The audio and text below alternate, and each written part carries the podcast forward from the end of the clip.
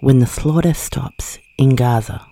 When the slaughter stops in Gaza, I will get to those cobwebs, promise, and water that monstera, and clean out that goo in the fridge. When the slaughter stops in Gaza, I will YouTube how to grow strawberries, and whether dinosaurs ever had feathers, and what's the deal with hibachis? Is it something to do with fondue? When the slaughter stops in Gaza, I will brush my hair out finally and call my mum, God bless her, and make her a perfect lasagna. No, two. I'll make one for freezing. And I'll give my dad back his drill.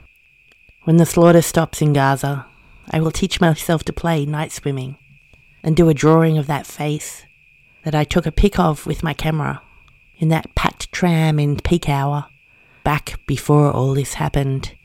And I'll make some kind of cake. When the slaughter stops in Gaza, I will sit with my love in our camp chairs, our fingers entwined with our heartstrings, kicking coals awake till magpies chortle, Oh boy, are you guys still up? And then I'll let him give me an orgasm, the kind that rips through veils.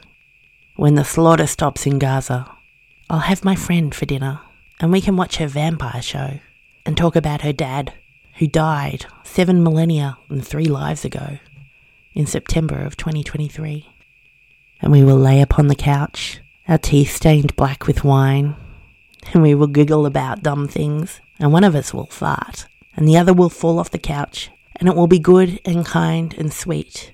And not once will we see dead babies, or kids ripped from their mums, or servicemen lit on fire, screaming, Free Palestine! Free Palestine! And have our hearts thump in our mouths teeth clacking like a piano, nails digging into flesh, because everything is awful and nothing makes sense, and those men are so horrible. And why won't they stop them?